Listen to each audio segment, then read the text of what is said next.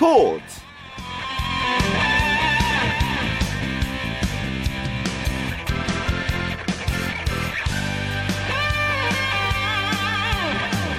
안녕하십니까. 일요일 스포츠 스포츠의 아나운서 최시중입니다. 프로야구 삼성 라이온스가 적지에서 반격의 첫 승을 거뒀습니다. 삼성은 두산과의 한국 시리즈 3차전에서 선발 투수 장원삼의 호투와 또 구원진의 철벽 기회투를 앞세워서 두산을 3대 2로 물리쳤습니다. 자, 이로써 삼성은 시리즈 전적 1승 2패를 기록했습니다. 자, 두 팀은 내일 잠실에서 이제 4차전 치르게 되는데요. 오늘 이 소식부터 살펴보죠. 스포츠 서울의 장가온 기자 지금 연결돼 있습니다. 안녕하세요. 안녕하십니까. 삼성이 잠실에 와서의 첫 승을 거두네요. 네, 배수의진을 치고 경기에 임한 삼성이 두산과의 한국 시리즈 3차전에서 4대 1로 승리를 거두고 반격의 실마리를 제공을 했습니다. 장원선 선수가 선발로 나와서 6.1이닝 동안 2실점으로 어, 지난해에 이어 한국 시리즈 3연승 행진을 이어갔고요. 두산은 3.2이닝 동안 2실점으로 비교적 호투하던 선발 유희관 선수가 코칭 스태프의 실수로 강제 강판되는 어이없는 일이 일어나서 고개를 숙였습니다. 예. 경기 내용을 좀 더 자세하게 짚어볼까요? 네, 두산 지던 행운이 오늘만큼은 삼성 쪽으로 넘어간 느낌이었는데요. 아, 삼성이 4회에서 만루에서 두산 손시현 선수의 실책으로 선취점을 얻고 이어 이정 선수가 좌익수 희생플라이를 쳐서 추가점을 얻었습니다. 7회도 박한희 선수가 이루수 실책으로 출루한 뒤에 희생펀트와 3루도루 또 홍상삼 선수의 폭투로 안타 하나 없이 추가점을 뽑았는데요. 결과적으로는 이 점수가 결승점이 됐습니다. 두산은 7회 말 홍성 선수의 솔로 홈런 또 손시현 선수의 적시타로 두 점을 따라 붙는데 차우찬 오승환으로 이어지는 삼성 불펜을 공략하지 못해서 2007년에 이어서 다시 한번 2연승 뒤에 3차전 패배라는 아픈 기억을 상기해야 했습니다. 예. 오늘 뭐 장원삼 선수 좋은 투구가 빛난 경기였어요. 네, 1회 무사 2루를 제외하면 뭐 이렇다 할 위기 없이 6회까지 마운드를 시켰는데 아, 7회 홍성은과 오전에게 연속 안타를 맞은 것은 이 슬라이더를 노리고 들어갔던 두산 타자들의 노림수에 걸려 들었기 때문이라고 봐야 될 것 같고요.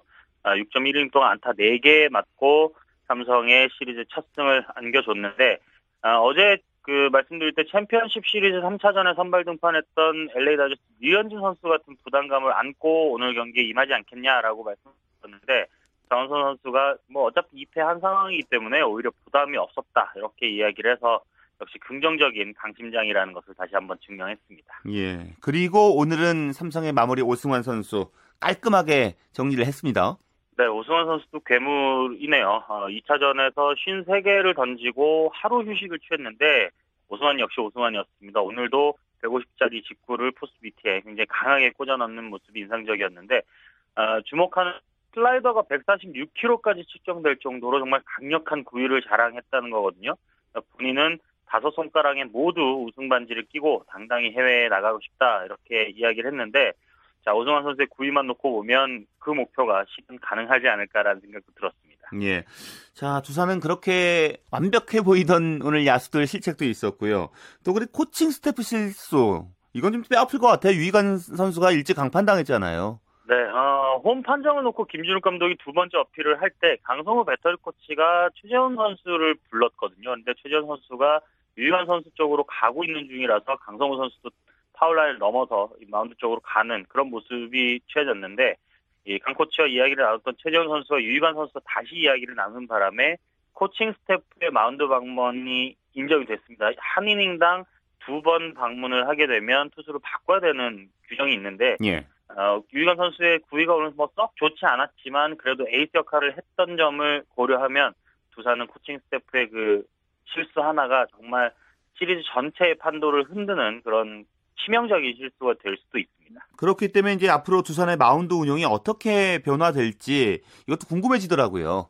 네, 어, 유희관 선수가 오늘 52개를 던졌기 때문에 하루 정도 휴식을 취하면 불펜으로 언제든지 등판할 수 있거든요. 그렇다면 5차전 노경은 6차전 더스틴 니퍼트가 예정이 돼 있는데 어, 유희관 선수가 이른바 원 플러스 원 전략, 그러니까 선발 뒤에 붙어 나오는 또 다른 선발로 활약을 해줄 가능성도 배제할 수 없습니다.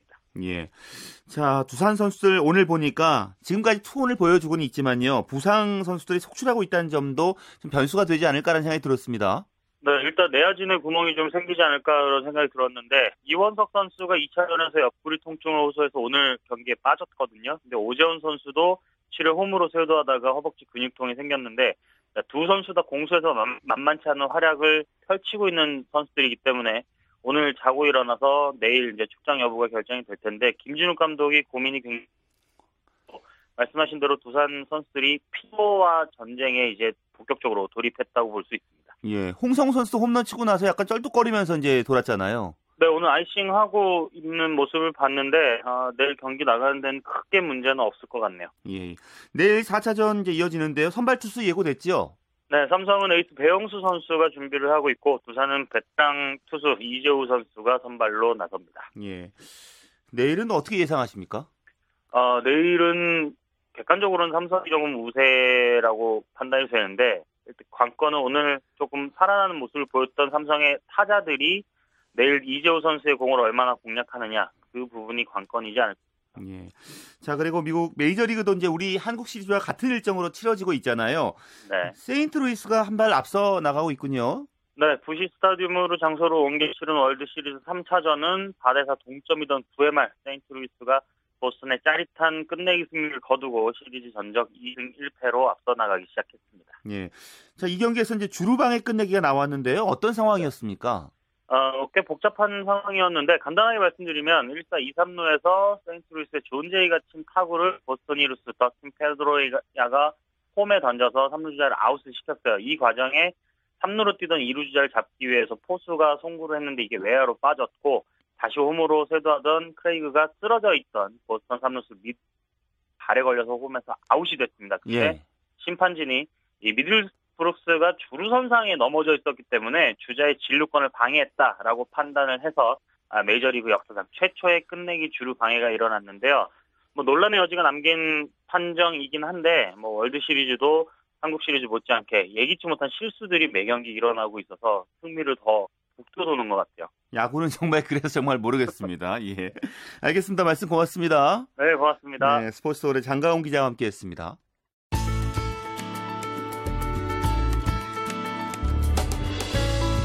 스포츠가 주는 감동과 열정 그리고 숨어있는 눈물까지 담겠습니다.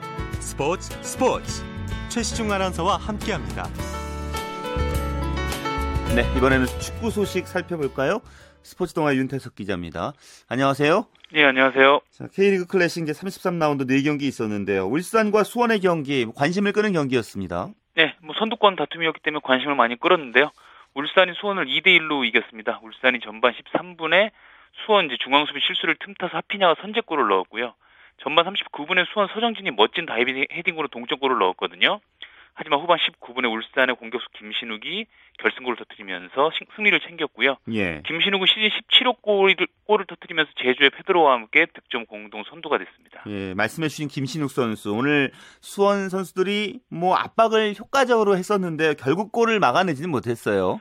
예, 맞습니다. 김신욱 이 키가 196cm입니다. 장신 공격수기 때문에 상대 수비에게 늘 공포의 대상인데요. 경기 전부터 수원의 서정원 감독이 김신욱의 헤딩슛 또한 김신욱이 그 공중에서 떨궈주는 그 리바운드 볼을 조심해야 된다 이렇게 강조를 많이 했거든요. 오늘 수원 수비수들이 김신욱의 머리는 비교적 잘 막았는데 발을 막지 못했습니다. 역습 상황에서 김영삼의 패스를 김신욱이 받아서 침착한 오른발 슛으로 그물을 갈랐고요. 김신욱은 뭐 키가 굉장히 큰 선수지만 발기술이 좋고 패싱력까지 갖추고 있는 선수거든요. 상대 수비수들이 까, 막기가 굉장히 까다로운 그런 공격수입니다. 예. 자 이렇다면 울산이 이제 선두 굳혀가는 분위기죠? 예, 울산이 최근 6경기에서 4승 1무 1패입니다. 상위 그룹에 오른 팀들 가운데 가장 좋은 페이스고요. 오늘 승리를 거두면서 울산이 승점 61위 됐고 2위 포항과 승점 차가 5점 차가 되면서 선두 굳히게 나서고 나서게 됐습니다. 예. 또 상위 그룹 경기로는 부산과 인천의 경기가 있었어요. 예, 뭐 상위 그룹에서 하위권에 좀 쳐져 있는 그런 두 팀의 대결이었는데요. 득점 없이 0대 0으로 끝났습니다. 예. 자, 두 팀은 이제 꽤 오랫동안 승리의 맛을 지금 보지 못하고 있는데요. 오늘도 결국은 무승부잖아요. 네, 맞습니다. 부산과 인천 그 모두 상하위 스플릿이 나눠서 이제 상위 상위 스플릿에 든 것까지는 좋았는데 그 후에 치른 6경기에서 1승도 챙기지 못했습니다. 부산은 3무 3패고요. 인천은 5무 1패로 부진합니다. 두 팀 모두 아주 그 빈곤한 득점력이 고민인데요. 인천은 그나마 6경기에서 5골이라도 넣었는데 부산은 지금 6경기에서 단 한 골도 넣지 못하고 있거든요. 예. 특히 부산 같은 경우는 빨리 그 득점을 빈곤에서 탈출을 해야 되는데 그 최근에 이제 경찰 축구단에서 제대한 양동현 선수의 기대를 좀 걸고 있다고 합니다. 음, 상위 그룹 들어가기 위해서 너무 힘을 많이 뺐나요, 두 팀이? 하위 그룹도 두 경기 있었어요. 예, 강등 다툼 벌이고 있는 두 팀의 경기가 있었는데요. 이제 강원이 전남을 2대 1로 누르면서 최근 4경기 연속 무패 상승세를 이어갔고요. 대구는 성남과 경기에서 2대 1로 앞서다가 후반 막판에 동점골 허용하면서 2대 2로 비기면서 승점 1을 추가하는 데 그쳤습니다. 자, 오늘 이제 두 경기 결과까지 포함해서 이제 강등권 싸움 판도가 지금 어떻게 되는 상황인가요? 네, 좀 앞으로 흥미진진하게 진행이 좀 될 것 같습니다. 조금 변화가 생겼는데요. 대전이 뭐 최하위인 것은 변함이 없는데요. 강원이 최근에 상승세를 타면서 강원과 대구의 승점이 26점으로 같아졌습니다. 물론 이제 골득실에서 대구가 좀 크게 앞서고 있기 때문에 대구가 12위고 강원이 13위이긴 한데 12위와 13위 한 순위 차이지만 천지 차이거든요. 예. 12위는 2부 리그 1위와 플레이오프를 치르게 돼 있고 이기면 그 1부 리그가 남을 수가 있습니다. 반면에 13위는 자동으로 강등되기 때문에 앞으로 이 강원과 대구가 벌을 12위 다툼이 굉장히 치열할 것 같습니다. 예. 자, 그럼 유럽파 선수들 활약 좀 짚어보죠. 퀸스파크 레인저스 잠시 나온 그 윤석영 선수 돈캐스터 로버스 유니폼 입고 데뷔전 치렀네요. 예, 정말 깜짝이죠. 깜짝 데뷔전이었습니다. 예. 지난 금요일 밤에 이제 그 윤석영이 2개월짜리 긴급 임대가 확정이 됐고요. 바로 다음 날 이제 그 돈캐스터 선수단에 합류를 해서 그날 열린 미들즈브러와 정규리그 7라운드 경기 후반 교체 출전하면서 데뷔전을 치렀습니다. 예. 뭐 서류를 주고 받고 접촉부터 계약서 쓰고 출전하는 데까지 뭐 하루밖에 걸리지 않은 전격이적이었습니다. 예, 예. 그런데 윤석영 선수 동캐스터 행은 좀 긍정적인 평가가 많은 것 같던데요? 예, 맞습니다. 뭐 선수는 뛰어야 경기 강박을 유지할 수 있는 거거든요. 오랜 오랜 기간 뛰지 않으면 아무리 좋은 선수도 경기력이 떨어질 수밖에 없습니다. 그렇죠. 예, 윤석영이 올 시즌에 고작 3경기에 나섰고요. 9월부터는 아예 그라운드를 못 밟고 있었거든요. 뭐 윤석영이 내년 브라질 월드컵에 출전하기 위해서는 꾸준히 뛰는 게 굉장히 중요한 상황이었는데 뭐 그 돈캐스터 임대를 망설일 이유가 전혀 없었고요. 윤석영의 임대 기간은 이제 내년 1월 1일까지입니다. 아마도 이제 퀸즈파크 레인저스에서 계속 머물게 될 것 같지는 않고요. 내년 1월 1일에 임대 기간 끝나면 진짜 본격적으로 새 팀을 찾아보게 될 것 같습니다. 예. 독일 분데스리가에서 코리안 더비가 있었죠? 예, 레버쿠젠의 손흥민 그리고 아우크스부르크의 이제 홍정호가 공격수와 수비수로 맞대결을 벌였는데요. 두 선수 모두 선발로 나왔고요. 경기에서는 일단 레버쿠젠이 2대 1로 이겼습니다. 뭐 한국 팬들의 눈길을 끄는 장면이 하나 나왔는데 후반 2분이었습니다. 손흥민이 상대 문전 앞에서 돌아서면서 골키퍼 수비수들을 모두 통과시키는 슛을 날렸는데 예. 이, 뭐, 이 슛을 홍조호가 몸으로 막아냈습니다. 예. 이제 뭐 우리나라 선수들이 차고 맞고 하는 그런 장면이었는데요. 이에 앞서 전반 18분에는 이제 홍정호가 코너킥상에서 흘러나온 볼을 멋진 발리슛으로 연결했는데 골대를 맞고 나오는 그런 아쉬운 장면도 있었습니다. 예. 자 다른 유럽파 선수들 활약은 어땠나요? 예, 카디프 시티의 김보경 노리치 시티전에 선발로 나왔지만 팀은 득점 없이 비겼고요. 볼턴의 이청용도 입스위치전에 선발로 나왔지만 역시 1대 1로 비겼습니다. 마인츠의 박주호는 이제 브라운슈바이크전에서 풀타임 뛰면서 2대0 승리 힘을 보탰습니다. 예, 알겠습니다. 말씀 고맙습니다. 예, 고맙습니다. 축구 소식 스포츠 동아 윤태석 기자와 살펴봤고요. 자, 이어서 프로농구 소식으로 이어집니다. 월간 루키의 조현일 기자 연결해 보죠. 조 기자 안녕하세요. 네, 안녕하십니까. 자, 지난 시즌 챔피언 상대가 오늘 맞대결을 벌였어요. 네, 지난 시즌 챔피언 결정전 아, 리턴 매치가 열렸습니다. 서울 SK와 울산 모비스의 대결이 오늘 잠실 학생체육관에서 열렸는데요. 아, 접전 끝에 SK가 78대 76, 아, 두 점 차 역전승을 따내면서 단독 선두 자리를 굳게 지켰습니다. 아, 반면 모비스는 4연승 이후에 3연패 늪에 빠지면서 아, 승률이 5할대로 떨어졌습니다. 예. 뭐 스코어도 두 점 차고요. 뭐 경기가 끝까지 가서 이제 승부가 났다는 얘기잖아요. 네, 뭐 양 팀이 어, 역시 이름값에 걸맞은 그런 경기력을 선보였었는데요. 사실 종료 1분여 전까지만 하더라도 모비스가 유리해 보였습니다. 모비스는 종료 1분 4초를 남기고 75대 74로 리드를 잡았고요. 또 여기서 이 로드 벤슨이 공격 리바운드에 이은 아, 자유투 2구를 얻어내면서 점수를 더욱 벌릴 수 있는 기회를 잡았습니다. 예. 자, 하지만 여기서 벤슨이 자유투를 하나밖에 넣지 못했고요. 아, 뒤이어서 이 에런 헤인즈에게 반칙을 범하면서 결국 자유투로 동점을 허용했습니다. 아, 이후에 SK가 모비스의 공격을 막아냈고 어, 뒤이어진 공격에서 종료 11.4초 전에 헤인즈의 레이업 슛으로 전세를 어, 뒤집었습니다. 예. 아, 마지막 모비스 함지훈 선수의 3점 슛이 불발되면서 SK가 극적인 2점차 승리를 따냈습니다. 예. 오늘의 수훈 선수는 누굽니까? 아, 결승 득점을 올린 뭐 헤인즈 선수 21득점 또 5개 리바운드로 어, 양팀 최다 득점을 또 올렸고요. 아, 김선형과 박상오 선수가 나란히 12점씩을 아, 보탰습니다. 아, 최부경 선수도 뭐 득점은 6점에 그쳤지만 9개 리바운드 또 4개 어시스트를 기록하는 등 궂은일을 잘 해냈고요. 아, 패한 모비스에서는 아, 양동근 선수가 17득점에 12개 어시스트로 어, 더블 더블을 기록했습니다만 팀 패배로 빛이 바랬습니다. 예. 자, SK 오늘도 승리를 거뒀고요. 뭐 네. 기세가 지난 시즌 못지 않습니다. 아, 사실 뭐 개막 2연전에서 1승 1패 거둘 때만 하더라도 뭐 이런저런 말들이 많이 나왔었는데요. 예. 음, 특히 KCC에게 19점 차로 어, 대패한 이후에 어, 이 SK의 전력이 지난 시즌만 못하다 뭐 이런 말들이 많이 나왔습니다. 아, 하지만 그 이후에 어, 신나는 5연승을 달리면서 일찌감치 어, 선두권을 수성하고 있는데요. 어, 지난 지난 시즌과 어, 선수단에 뭐 큰 변화가 없고 또 벤치 멤버들의 역량은 뭐 리그 최고라고 할 만하거든요. 예. 여기에 또 모비스까지 잡아내면서 뭐 더할 나위 없는 1라운드를 보내고 있습니다. 사실 이제 올 시즌은 이제 모비스가 치고 나가지 않을까 이런 예상을 네. 했었는데 주춤하네요. 그렇죠. 반면에 이 모비스가 아, 지금 현재 SK와는 흐름이 대조적인데요. 음, 17연승을 달리면서 남자 프로농구 어, 정규리그 최다 연승 기록을 세울 때만 하더라도 어, 모비스의 기대 뭐 대단했었습니다. 자, 하지만 그 이후에 현재 내리 3연패하고 말았는데 에, 전자랜드에 이어서 또 오늘 SK전까지 승리를 내줬습니다. 아, 특히 마지막 1분을 버티지 못하면서 어, 패했던 오늘 경기 또 후유증이 적지 않을 것으로 보이고요. 또 계속 문제가 되고 있는 이 양동근 선수의 백업 문제도 어, 계속해서 모비스의 발목을 잡고 있습니다. 예. 자, 그리고 인천 전자랜드 대 원주 동부의 경기도 있었죠. 네, 어, 이 홈팀 전자랜드 6천 명이 넘는 관중이 모인 이 홈 경기에서 기분 좋은 1승 추가했습니다. 아, 전자랜드는 삼산 실내체육관에서 열린 아, 동부와의 시즌 첫 맞대결에서 후반 들어서 무시무시한 집중력을 선보이면서 71대 58, 아, 10석점 차 대승을 거뒀습니다. 아, 이로써 전자랜드는 4승 3패로 아, 올 시즌 처음으로 5할 승률을 넘어섰습니다. 예. 예상 외로 점수차가 많이 났어요. 아, 사실 3쿼터까지는 접전이었는데요. 아, 도리어 경기 흐름은 아, 3쿼터까지는 동부가 잡고 있었습니다. 아, 하지만 4쿼터 들어서 승부의 추가 갑자기 기울었습니다. 아, 이 차바이 선수가 연속 2개의 3점을 터뜨리면서 어, 전자랜드가 동부에 앞서 나가기 시작했는데요. 아, 반면에 동부는 거의 풀타임을 뛴 이 허버트 힐과 또 김주성 선수의 체력이 바닥나면서 어, 서서히 어려움을 겪어야 했습니다. 아, 4쿼터 점수만 놓고 보면 22대 7, 아, 전자랜드의 15점 차이 압도적인 우위였는데요. 아, 주전에 대한 의존도가 컸던 아, 동부의 고질적인 약점이 그대로 드러난 경기였습니다. 예. 자, 그리고 부산 KT 대 서울 삼성의 경기 연장 접전을 펼쳤다고요? 네, 연장 접전의 승자 KT였습니다. 아, 부산 KT는 홈에서 열린 서울 삼성과의 홈 경기에서 연장전 끝에 삼성을 89대 82, 7점 차로 꺾었습니다. 아, 경기 내내 끌려가다가 아, 4쿼터 막판부터 이 KT가 무시무시한 집중력을 보였는데요. 자, 이로써 6승 2패를 기록하면서 단독 2위로 뛰어올랐습니다. 자, 반면에 삼성은 6연패 늪에 빠지면서 단독 꼴찌로 쳐졌습니다. 예. 오늘 뭐 1등 공신은 KT 클라크 선수 연장전에서 활약이 대단했다면서요? 뭐이 이른바의 클락 타임이었는데요. 음, 연장에만 9점을 몰아넣는 그런 위력을 선보였습니다. 아, KT가 연장전에서 12점 올렸으니까요. 그중에 75%를 홀로 득점을 했는데 에, 전반에만 또 14점 득점하면서 범상치 않은 아, 슛 감각을 보였습니다. 예.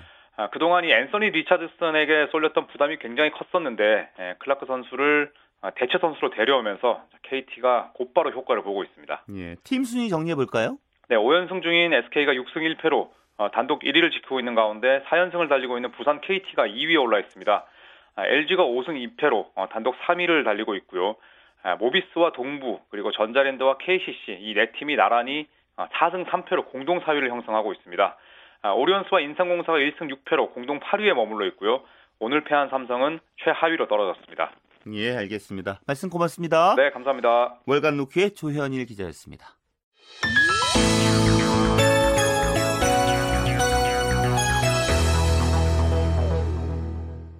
네, 일요일에는 스포츠 기네스 시간 준비하고 있죠. 스포츠 평론가 신명철 씨와 함께하죠. 안녕하세요. 네, 안녕하십니까. 아, 제94회 전국체육대회가 이제 지난 24일 막을 내렸잖아요. 네. 전국체전에 관련된 기록도 상당히 많을 것 같은데요. 그렇습니다. 그다음에 일단 14년 만에 인천에서 열린 그 94회 대회에서도 경기도가 종합 우승을 차지했어요. 네, 경기도가 12년 연속 종합 우승을 차지했거든요. 예, 서울특별시가 2위, 인천광역시가 3위에 올랐습니다. 경기도는 1990년대 중반 이후 전국체전의 절대 강자입니다. 전국체전을 며칠 앞두고 어, 서울시 그 체육회 관계자들과 좀 만나는 일이 있었는데요. 예. 어, 그때 그 관계자분들이 뭐 그냥 이구동성으로 다 얘기를 하더라고요. 경기도가 당연히 1등 하겠죠.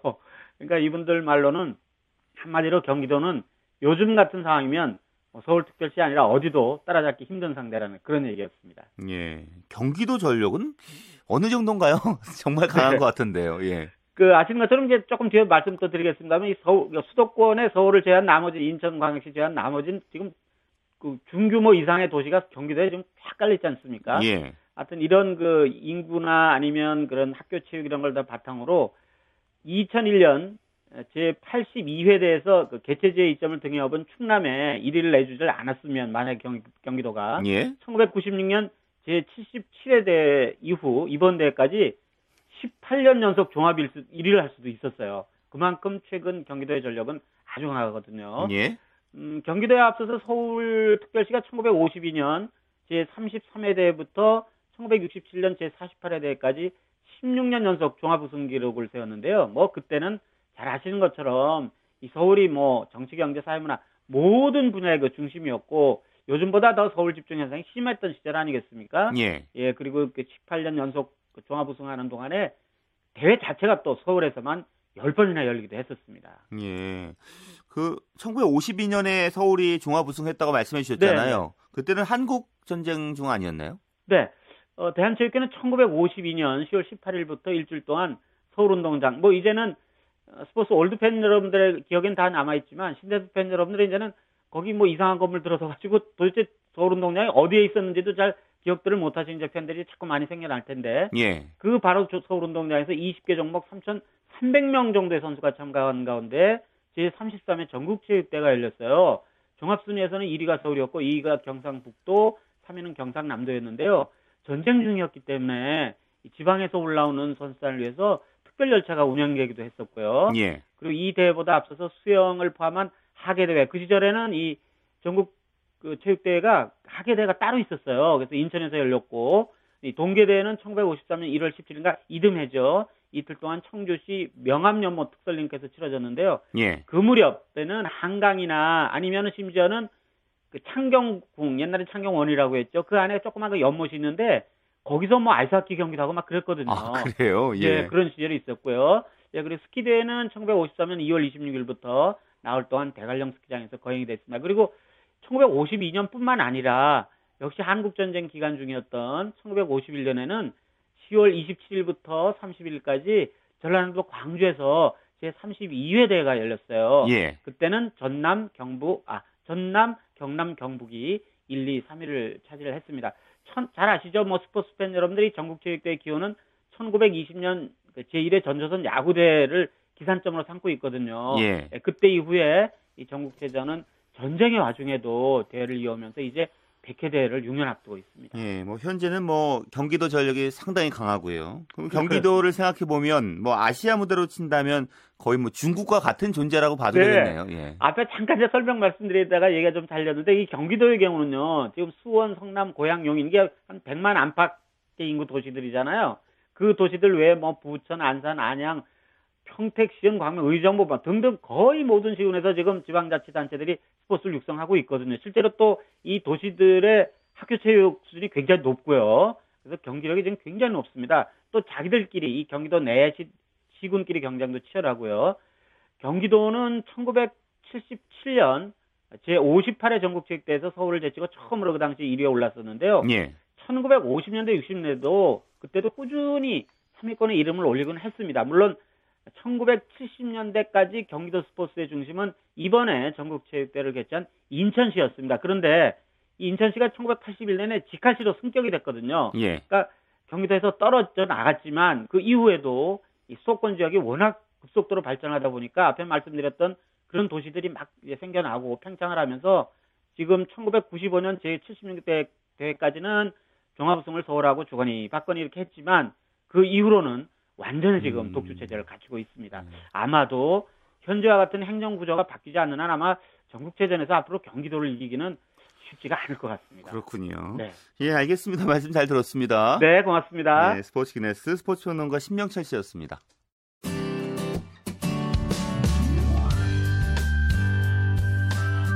스포츠를 듣는 즐거움. 스포츠, 스포츠. 최시중 아나운서와 함께합니다. 네, 매주 일요일에는 스포츠주에 숨어있는 즐거움과 노력 그리고 열정을 소개하는 시간 준비하고 있습니다. 스포츠를 만든 사람들 유지 리포터와 함께하죠. 어서 오세요. 네, 안녕하세요. 오늘 어떤 분입니까? 네, 요즘 골프 치는 분들이 많아지면서 새롭게 관심 받고 있는 직종 중에 하나가 골프 피팅 전문가인데요. 오늘은 그 중에서 한평구 씨를 소개해드리려고 합니다. 골프는 고급 스포츠라는 인식 때문에 주변의 지인이나 골프용품점의 권유로 기성품을 구입하는 경우가 많은데요. 예. 이 골프 피팅 전문가들은 어느 정도 기본이 돼 있다면 스코어를 낮추는데 이 피팅이 많은 도움이 된다고 얘기를 하고 있습니다. 또 자신의 스윙과 골프 클럽, 또 체형 등을 분석해서 이 맞춤형 골프 용품을 선택한다면 이 신체의 부담을 줄이면서 골프의 참매력을 느낄 수 있다고 하는데요. 그 얘기 함께 들어보시죠. 피팅이 골프에 있어서는 꼭 필요한 부분이라고 생각해요. 왜냐하면 사람마다 이제 체형에 따른 구조가 다 다르기 때문에 그에 맞춰서 해야 되고요. 이제 잘못 알려져 있는 게 있는데 보통 피팅은 상급자, 선수, 또 low 핸디 등이 또 피팅해야 된다고 생각하는데 근데 그런 분들은 이제 어떤 전유물이라고 생각하는데 사실 그렇진 않아요. 왜냐하면 골프에 처음 입문한 초보자라도 손이 굉장히 클 수도 있고요. 팔이 길 수도 있고요. 다리가 짧을 수도 있거든요. static fitting 해가지고 어떤 신체 사이즈가 들어가고요. 그 이후에 dynamic fitting 해가지고 실제 이제 역학적인 공을 칠 때 발생되는 그런 현상을 이렇게 이제 체크하고 그때서 피드백을 받고요. 이제 어떤 클럽으로 이렇게 넣으면 좋겠다 해서 그 솔루션을 이제 이렇게 제공하죠. 그래서 그거를 한번 꼭 체크하고 넘어가시면은 골프를 좀 더 쉽고 스트레스를 좀 적게 받고 재밌게 치지 않을까 생각됩니다. 옷으로 치자면 이제 기성복이 아니라 맞춤 옷인 거잖아요. 그렇죠. 정확하게 네. 잘 맞는 거죠. 제 체형에 맞게. 근데 그 피팅은 이제 골프 피팅은 어떤 과정을 통해서 하게 되는 건가요? 네. 피팅을 위해선 먼저 상담을 통해서 이 사용자의 키, 몸무게, 드라이버 거리 등을 알아본 뒤에 실제 전문 장비를 통해서 어떤 클럽을 사용하면 좋을지 측정을 하게 되는데요. 예. 피팅을 하게 되면 처음에는 편안하게 느껴지지만 시간이 지나면서 자신의 체형도 변하고 또 실력도 변하고 스윙 자세 등도 조금씩 변하기 때문에 일정 기간을 두고 체크해 보는 게 좋다고 합니다. 손님 구력은 얼마 되세요? 구력은 한 4년 정도 4년요? 되는 것 같습니다. 열심히 하셨어요?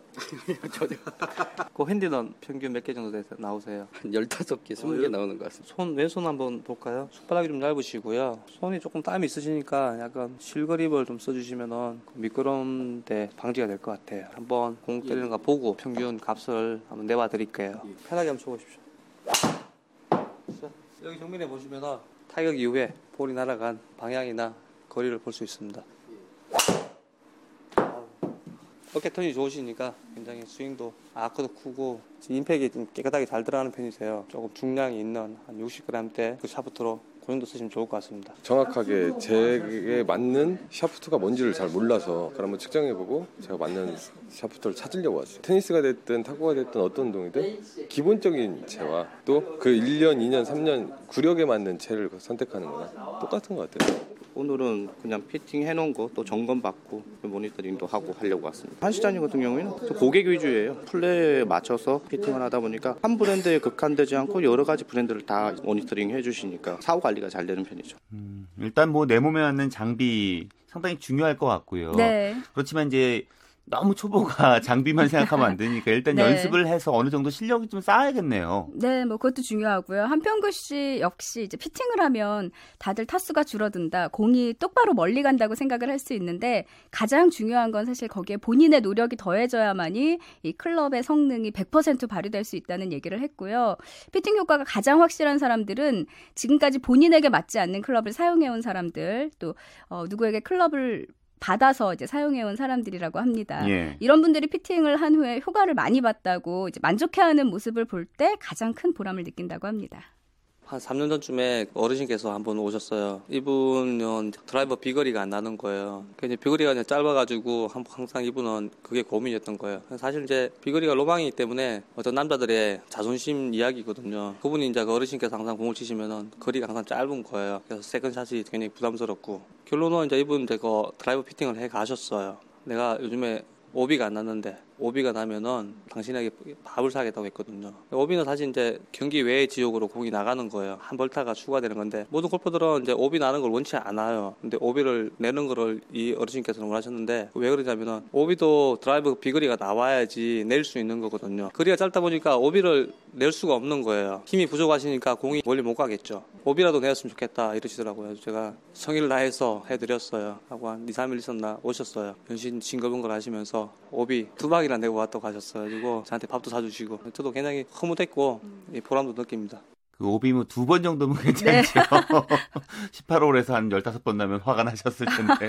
네. 어찌됐든 이제 몸에 맞는 이제 골프 피팅을 해서 채가 네. 내가 잘 맞는 거를 이제 하신 거잖아요. 그쵸. 근데 그 골프 피팅 전문가는 어떤 과정을 거쳐야 되는 것도 궁금하고요. 아, 네. 원래 골프 프로였는지 아니면 전문가를 또 따로 하는 건지도 궁금하네요. 네, 사실 고- 골프 피팅은 이 자격증 취득의 개념보다는 기술 인증의 개념이어서 피팅샵에서 기술을 전수받은 분들이 많고요. 이 한국 골프 피팅 협회에서도 다양한 교육 과정이 있다고 하니까 이 직업에 관심 있는 분들은 도전해 보는 것도 좋을 것 같습니다. 예, 알겠습니다. 스포츠를 만든 사람들 유지 리포터와 함께했습니다. 고맙습니다. 네, 고맙습니다.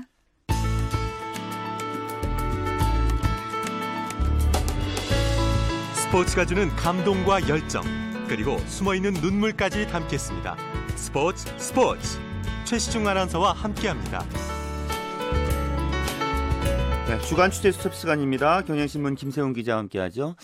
김 기자 잘 지내셨어요? 네, 안녕하셨어요. 네, 오늘 뭐 중국 축구에 대한 얘기 준비하셨는데요. 네. 뭐 아마도 FC 서울이 중국 광저우 황다와 2대 2로 비긴 것 이게 무관하지 않다는 생각이 들더라고요. 네, 그렇습니다. 어제 아시아 챔피언스리그 1차전 뭐 어제 열렸었죠. 아시다시피 서울이 2대 2로 비겼습니다. 좀 이겼어야 되는데 좀 안타까움이 남고 예. 다음 달 9일에 광저우에서 2차전이 열리게 됩니다.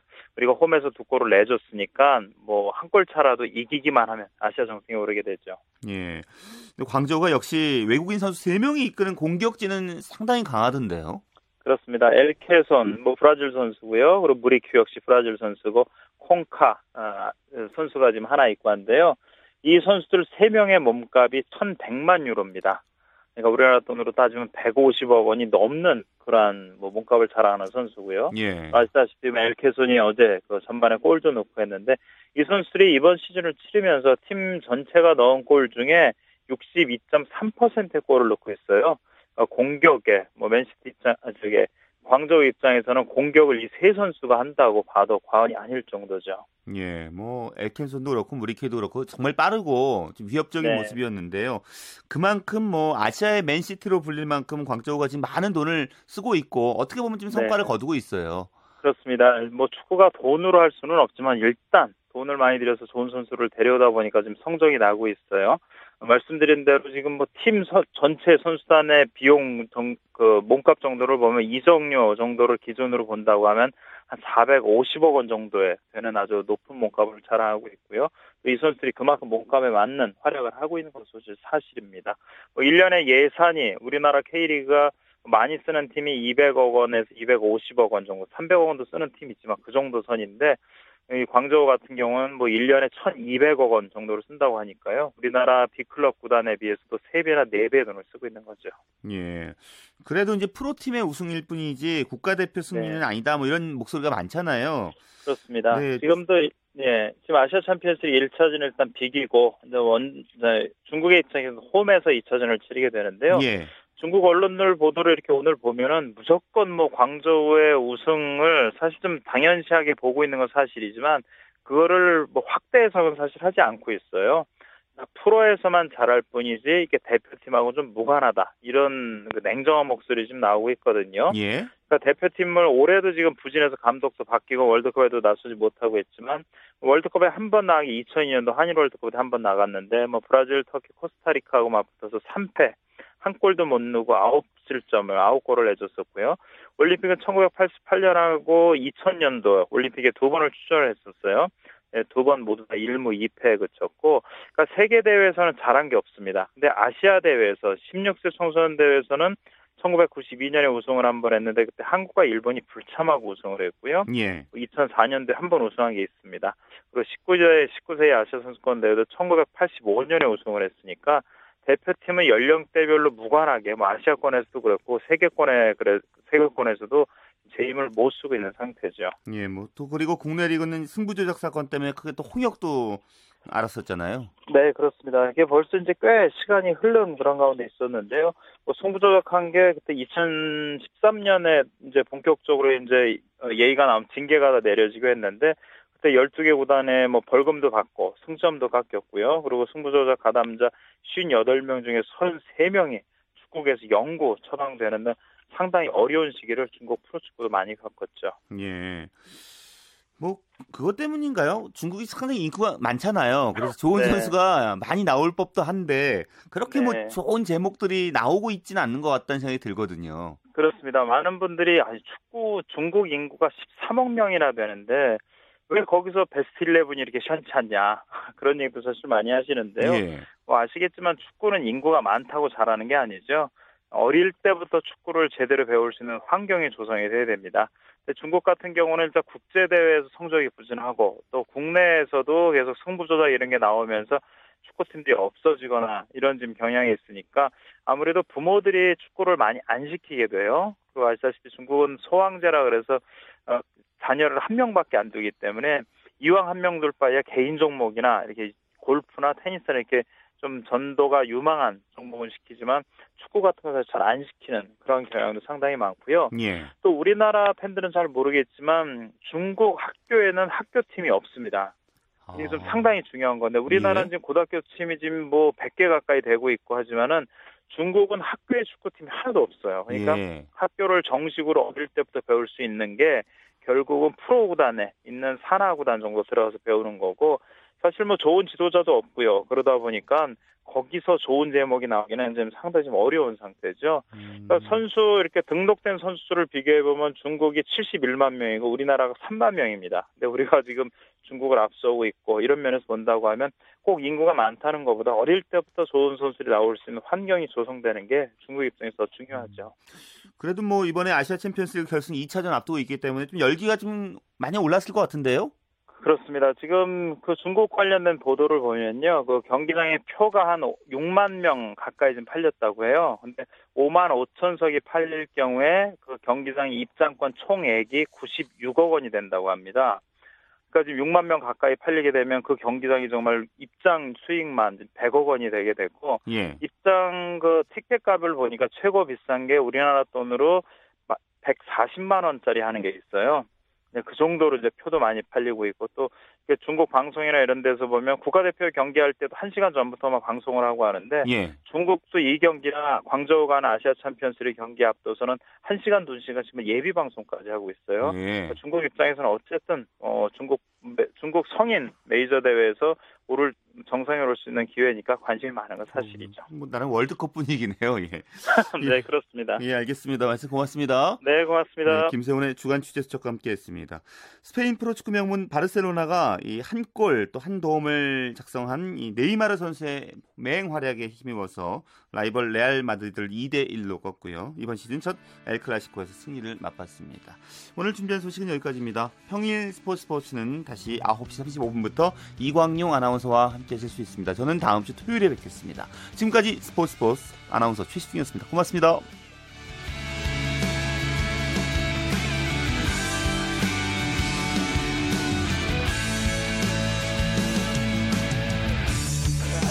Sun goes down in front of me.